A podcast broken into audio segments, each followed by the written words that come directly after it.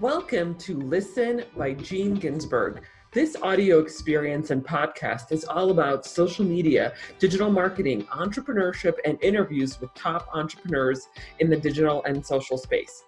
I'm your host, Jean Ginsburg, digital marketing expert, number one best-selling author, and award-winning entrepreneur. I will be sharing with you strategies, tips, and tactics on how to grow your business and your social media following. Thanks for listening. Welcome back, everyone. Another episode of the podcast, and we have a very special guest today. Will, what's going on? Not much. Thanks for having me.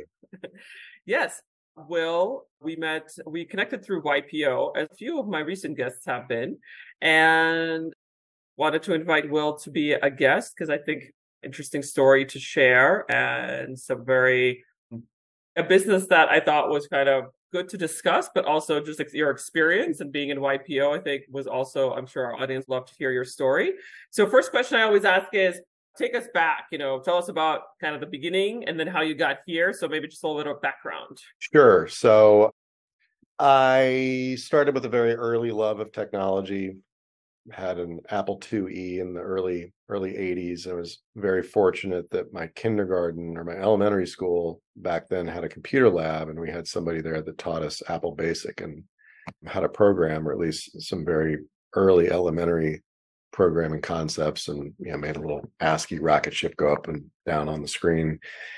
And that kind of started a love love affair for all things technology and computers. Also got into early computer games, video games, uh, and basically pursued a career in technology and engineering initially and entrepreneurship founded a, a, number of companies one right out of the gates out of college uh, in the kind of early web 1.0 era took a bit of a detour and did something in consumer beverage went back into worked in enterprise tech consumer tech worked at netscape worked at yahoo uh, founded a company called affinity labs and had a fortunate fast acquisition of that company and it kind of allowed me to do whatever I wanted to do. So I wanted to return to my original love uh, of video games, which kind of started my my interest in technology. So I saw a huge shift around 2009 in the in the Western gaming space where Facebook games became a thing and free to play. I mean, free to play was not a new concept in Asia, specifically China, because at the time console, video game consoles were pretty much illegal. And there wasn't the same sort of packaged goods based video game industry in China. And so free to play was sort of born there. And then you started to see some free to play web games in Europe. and um, you didn't see it come to any sort of um, say mass popularity until really Facebook started a platform around you know 2007 2008 I think was the birth of the platform and I saw a pretty interesting opportunity for me to enter the gaming space with with no prior knowledge on how to make video games other than some student projects and some fun little side projects that I would do. I was pretty much um, a tech and entrepreneurial generalist, and so I saw an opportunity to kind of join in on the fun and specifically make games that you know appealed to a non-casual audience. So at the time, Farmville was extremely popular, but Facebook was huge uh, and the gaming platform was huge, but there weren't any games that I wanted to play. So I wanted to change that. And that's what kind of birthed, you know, me entering the gaming market in general. I love it. So no, not really any experience in the gaming space, but you know, entering the gaming space. So uh, I love those stories when you're like, I actually don't have that much, you know, prior experience about a specific industry, but want to enter it. So and have been very successful at it. So tell us about your current company and how, that, that all got started. Yeah, so my current company is a is a spin out or a divestiture of my last company, Kixeye. So in 2009, I teamed up with two guys that had founded a company called Casual Collective in London. And they had invented a game called Desktop Tower Defense, which was a very famous game back then and won all sorts of big awards, but they weren't making any money. They didn't have a they didn't have a good business model. And so I was connected to them by a mutual friend who was their angel investor and ended up recapping and effectively restarting that company as a company called Kixeye and moved them to San Francisco. And this is around late 2009. And we developed a game called Backyard Monsters, which was very popular and sort of birthed an entire genre. Clash of Clans is the most not- notable example in that genre that certainly borrowed quite a bit from us. And we went on to make some other popular, financially successful games, War Commander and Battle Pirates and things like that. So we sold that company, um, or the majority of that company in 2019 and there was a game that we, we've been working on that we didn't want to sell that wasn't released still in r&d so we spun that game into a new company called global worldwide that did not go with the with the acquirers 2019 and so that's what we're running now. So we're exclusively about one game. It's a mobile strategy role-playing game called kingdom maker. It's available in about half of the the global markets right now on iOS and Google Play. We're still sort of in test, but we're slowly starting to launch it and and, and throw more marketing resources and dollars at it as we continue to improve it. So yeah, we're basically roughly 85 people headquartered in Atlanta. So I moved from San Francisco to Atlanta in 2019, just before the pandemic. Certainly glad I did, uh, given what's happened to San Francisco uh, post pandemic or during. And uh, and yeah, we're just making this this one game, trying to make it as great as possible. I mean, it's hard to believe we've been working on this game for like seven or eight years. It's a very very big game, complicated from an or I would say uh, there's a lot of architectural work, and it was built in so that it scales as efficiently as possible and is very performant and speedy. So it's there's a culmination of a lot of lessons learned over the years from our other games that I wanted to put into it. Because frankly, some of our early games had not the best engineering thought into the games. You know, we are kind of flying by the seat of our pants and we didn't have the time to really think about where these games were going. We certainly didn't think about the games back then being multi-year, multi-decade properties. I thought that those games would last for a year or two max. And, you know, so far all of our games that we made are still operating.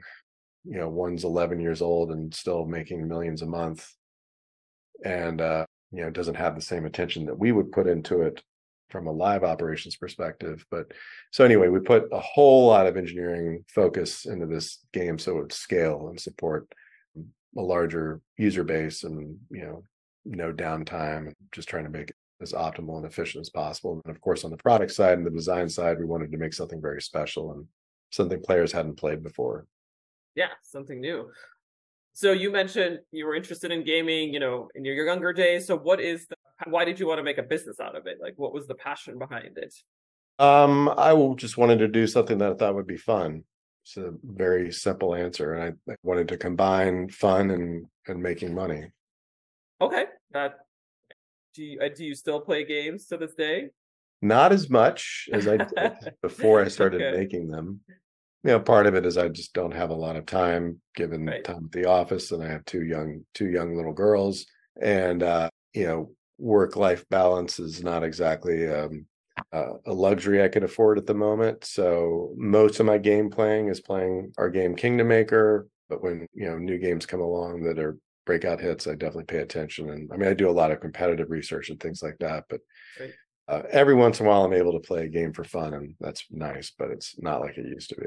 Did you think owning a business that was a creation of games would be as fun as what you thought it was going to be when you initially started this idea? It's definitely been periods of fun and periods of not fun. Okay. So, any business? Yeah but i think you know it's certainly better than a lot of alternatives. Right absolutely. Um, and you know the gaming industry has been around for a while so share uh, do you want to share a little bit about where it is now? Like what are the challenges? Where do you think it's going? What's the future look like?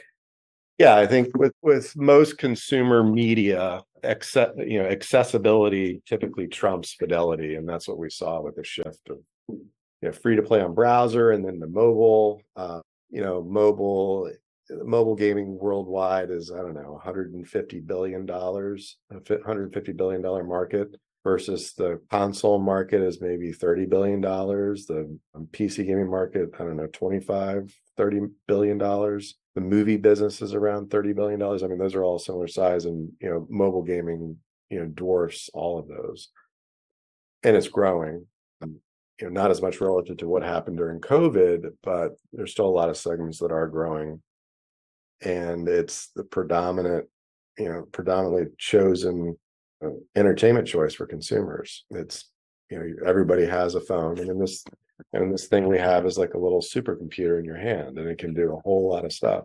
And you know people's attention spans have diminished and short session or you know multi short session entertainment is is definitely winning over you know long form things that require so much exclusive uh, focus and attention. Right. Oh and you know any any yeah, future platform shifts i mean this is why i thought you know i wouldn't say vr is dead but it is niche and it will always be niche as long as it's not hyper accessible. I mean it's, it's just a pain to carry this bulky device with you and, and put something on your head. It's a very cool amazing experience but consumers seem to typically vote and lean more towards accessibility. So future platform shifts that that come and go. I mean, the ones that are going to win are the ones that that offer accessible entertainment. Period. And uh, so, in terms of the future, you're saying, do you think that the market staying the same, growing, from a macro perspective? What do you think? I think it's just going to continue to grow. Uh, Okay. and you know, I'm hoping that uh, we continue to see more quality content. You know, for a while, mobile games suffered from just a whole lot of copycat money grab games. You know, repeat of the rinse repeat of the same thing, and now consumers have a lot more choice. Finally, the the bigger, more established AAA studios started to take an interest, in either through acquisition or developing um, better horsepower in house have been some awesome you know hits that have, have come out on mobile there's some there's some great there's some great games on mobile. And i think we're going to continue to see higher fidelity experiences inside of this hyper accessible platform and that'll continue to grow. Mhm. and you know, you know now we have you know my kids they never touch a computer or a console they touch ipads or phones everyone when we let them. But you know these generations are now growing up with with mobile devices and not these big clunky things on their desktop or something in their living room i mean those will always be kind of higher fidelity more um, boutique experiences but i think you know consumers will continue to drive more and more adoption and more engagement and more time spent on on mobile Which actually is an interesting uh, point. You know, kind of the generational changes, right? So maybe we were playing games on the computer. Your daughters are now playing games on mobile devices. What do you think is the future? Is it virtual reality? No, it's definitely. I mean, it only it only be yeah, the only time the only way that I can see virtual reality really working is when we have like neural implants, um, where we're having, you know, combination between augmented reality and full immersive virtual reality through some sort of neural device. Maybe not, hopefully not an implant, maybe a wearable or something like that. Like who knows where companies like Neuralink are going. But I'm sure that we'll see a huge platform shift once that happens, but that might be a couple decades from now or more. I don't know. I don't know what's going to happen between now and then. Who's going to come up with the next, you know, interesting, shocking device? Uh, but no, it's definitely not VR with a headset. Why not? Why why is that out of the question?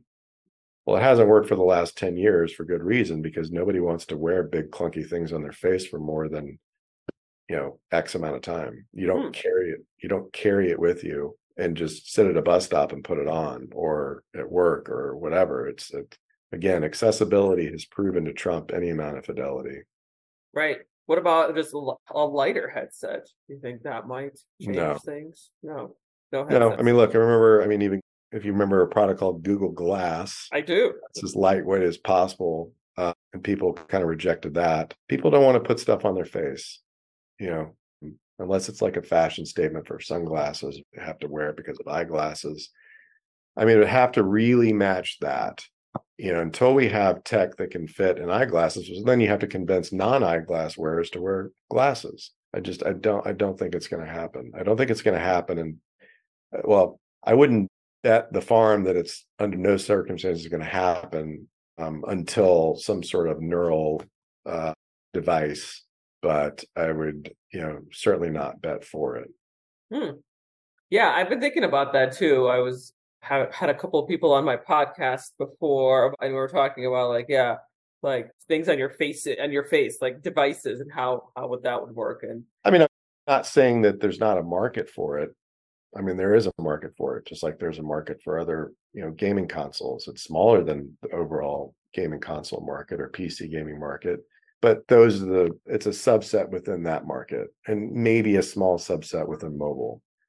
But it's never going to be on par with something that's you know lightweight and doesn't impact day to day living effectively. Hmm. So yeah. we're going to skip that whole headset thing and go straight to implantables. I think. No, again, not skipping it. I mean, it's right now it, it fill it fills a niche, just like you know, there's still people that have home theaters or high end stereos and things like that. I mean, there's you know, consumers are broken up in different into different categories. It's definitely a right. high fidelity experience but the total size of market is never going to be close to the more accessible winning you know mobile device right right one of the things that we've talked a lot about on this podcast is is ai how has ai or has it really changed your industry or or even your business um it is well look i think you know ai has been in gaming for a very long time uh, you know now that we're talking about you know these these these language models like chat gpt and you've got other interesting ai tech that's it's creating artwork um, and that specifically definitely is useful um, from a number of, of, of cases. And you know we are using we're definitely using some of the the art pieces to create some of the uh, it's a lower fidelity sort of highly iterative mass amounts of 2D art that we need for like items and things inside of the game that would that would take a large team of artists a long time to do. You know, AI is not to the point where it can like concept for us and do some of the the real heavy lifting, but we are using AI at the moment in the production cycle to create assets in the game.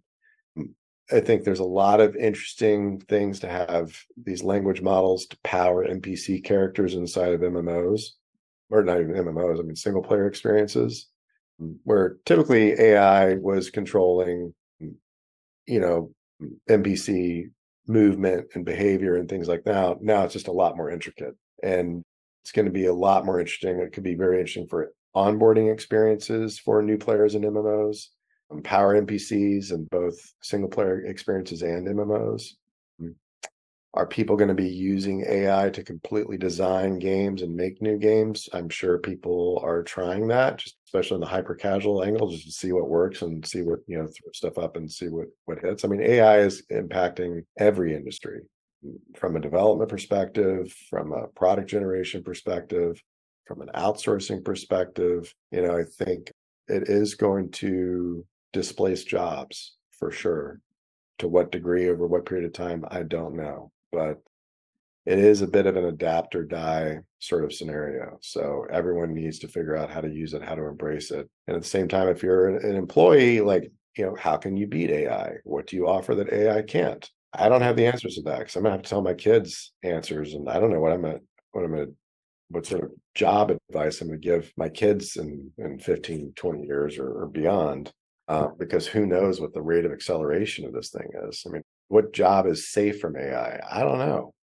I don't know. I I think strategy is safe from AI. Absolutely not. Really? My God, no. Somebody has to come up with the with the initial idea. Like I don't know. Speaking from like a marketing perspective, right, and thinking about AI from a marketing agency perspective, which is what you know my expertise. I mean, that'll be the last. That'll be one of the last things to fall. But I think AI could do basically everything. I don't know. I don't want this doesn't have to turn into an, entire AI discussion, but AI could be our evolutionary replacement. Sure, I, am just I'm saying more like shorter term, like in the next maybe three to ten years, next well, hundred years. Three maybe. to ten years is a very long time in AI development. In the next three years, no, it's not going to be replacing strategy. Ten years, maybe, maybe. Yeah, I think I think it's quite possible that it's going to be so so intelligent that it might. I'm saying like in the near future. Yeah, all of the small things like in digital marketing, like creating copy, creating images or videos. Videos is the next one I think is going to be the big one where it's AI generated video. It's already starting. AI can already do a lot more than that. I mean, you can ask. Was having this discussion with a friend of mine who's in commercial roofing. Was a big contracting firm, and I was messing around with ChatGPT. I'm like, hey, ChatGPT, mm, strategically, what are the best new markets in the southeast I should be I should be targeting? And it ran the numbers. I had to ask another few questions to kind of get the output I wanted, but it nailed it with with 10, you know, non-obvious secondary, tertiary markets where he should be selling and sending his salespeople based on commercial and industrial development. Uh, sure. So it's it's way beyond. It's already way beyond copy copy you know copywriting for sure. Yeah but i think we need to program it to like actually execute right? Like if i come up with a strategy for a client that they need like facebook ads and email marketing still like it's not there yet to the for ai to like go and create the copy or the actual email their company's already their company's already doing that one that i'm an advisor of. Um, no there's it's very very close to that. It's close yeah but somebody still push the button and pull the lever no, that's not true. I mean, uh, no, there there's there there are companies that are extremely close to having working. I mean, right now, different pieces are AI powered, but I would say within the next year or two, they'll be working case studies where you can have some sort of AI marketing service that can far more effectively market a product where you just give it the product and it can maybe even auto generate assets based on the product or whatever and do everything kind of full suite maybe some human supervision or not i don't know but it's it's within it's within the reach. Oh yeah definitely within reach but i i but yeah i think it's it's going to get there pretty soon. I think marketing is the first thing to go. We'll, we'll, we'll see about the next well i don't know about the first thing to go. I mean i mean look you, i mean it can write code. I mean there it can replace certain engineers. I mean nothing is safe. Nothing is safe at all. Medicine, that's, uh, doctors are point. Safe. I mean, uh, you know, I mean, mm, I really cannot think of a single job, including CEO, uh, that's that's safe. So I'm not. I think the the dystopian future is that everyone's uh, AI is going to be running everything. AI job, uh, CEO jobs, marketing jobs, all kinds? I don't know. I mean, it depends. I mean, I'm excited. It's going to be. I can't wait for the exciting series finale of Earth. Uh, me too. Uh, looking forward to that. Yeah. We got a, we got a front row. We got a front row ticket. Um, uh, yeah, I know. And we're gonna see how this all pans out. And you know, with us humans living longer, we might be able to see it for much much longer than we actually even expected. How does this all going to change? Is it going to be like the Matrix? I mean, I don't know about that. I mean, it's certainly possible. I think more likely, you know, there's a couple dystopian, um, there's a couple bad scenarios. You know, the most extreme is the Matrix, which I mean, if you think about, you know, rapid iteration and this, if any of these systems actually get full intelligence, then sure, that can happen. I mean, it's not going to say, okay, we're just going to listen to our lesser human creators just because it's gonna it's gonna probably optimize for its own survival and growth and that's what i talk about where it's you know it could be our evolutionary replacement. And if you're familiar with something called the great filter theory uh, one of the reasons why sometimes scientists and astronomers think that we haven't come across other advanced civilizations depending if you believe we have or haven't if you're in the camp that believes that we have not given the size of the universe and the age one of the reasons why is that they killed themselves with technology. And maybe this is our undoing. I don't know. Or maybe it unlocks just simply the next evolution of productivity. This is the new kind of industrial revolution. It is going to displace a lot of jobs. So the other dark path that this might go down is that uh, we displace millions and millions and millions of jobs and we have a lot of very unhappy people. What do we do with those unhappy people so that they don't riot and kill all the people with jobs or with money? And you start to explore concepts like universal basic income and other things to make sure they don't kill everybody else. I you know this is these are real considerations. I mean i think there's you know when chat gpt 4 came out so quickly now chat gpt 5 is is that out or coming very soon? I don't know. Uh, this the pace of development is is is exciting and scary as hell at the same time. And so we need, you know, we need to think about some of these things as a society. Um, but since the majority of our elected representatives still don't understand Twitter um, and basic internet, I don't think we're going to get any relief from from any government body uh, that's gonna that's gonna come to our aid and effectively regulate this. And I typically am very against most regulation, but in this case, I think for the sake of human survival, we might want a little bit of regulation around AI. Yeah, I don't think it's going to be the government agencies that are going to save us. It's going to have to be some sort of much smarter third party. But I never thought about it that way. That the reason why we haven't encountered you know life outside of where we live now is because it might not exist because it was taken over by some sort of supercomputers or AI well, or, or some sort of tech. I mean, you know, the theory is you as society. I mean, look, we almost killed ourselves with with nuclear warfare. That could have gone a different way. Mm, the more technology, the more power a society has, from a, a technology perspective, the more risk of, frankly, extinction uh, with this power. So that's the basic theory. It's not necessarily that a super, supercomputer took over that that alien race and killed everybody, but some event happened as technology progressed. Uh, right. I mean, well, I don't want to end on a morose note about the end of human life.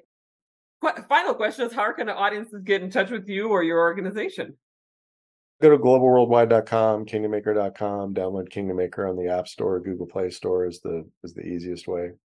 Awesome. Well, lot lots to consider here. A lot of good, interesting points about where where the future of the human race is going. Right. We went from gaming to the human race.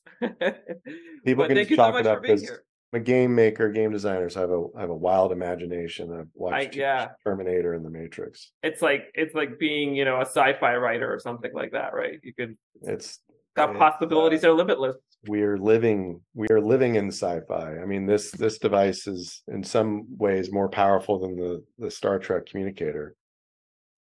You know it's uh it's crazy. We got yeah. a lot of a lot of technology and very interesting advantages at our fingertips that we couldn't conceive 50 years ago. Yeah absolutely. Well thanks so much for being on the show. This was great to to chat and to connect and yeah lots of lots of good points to consider about where we're going to be as a human race. So thanks so much for being here. Absolutely. Thank you for your time.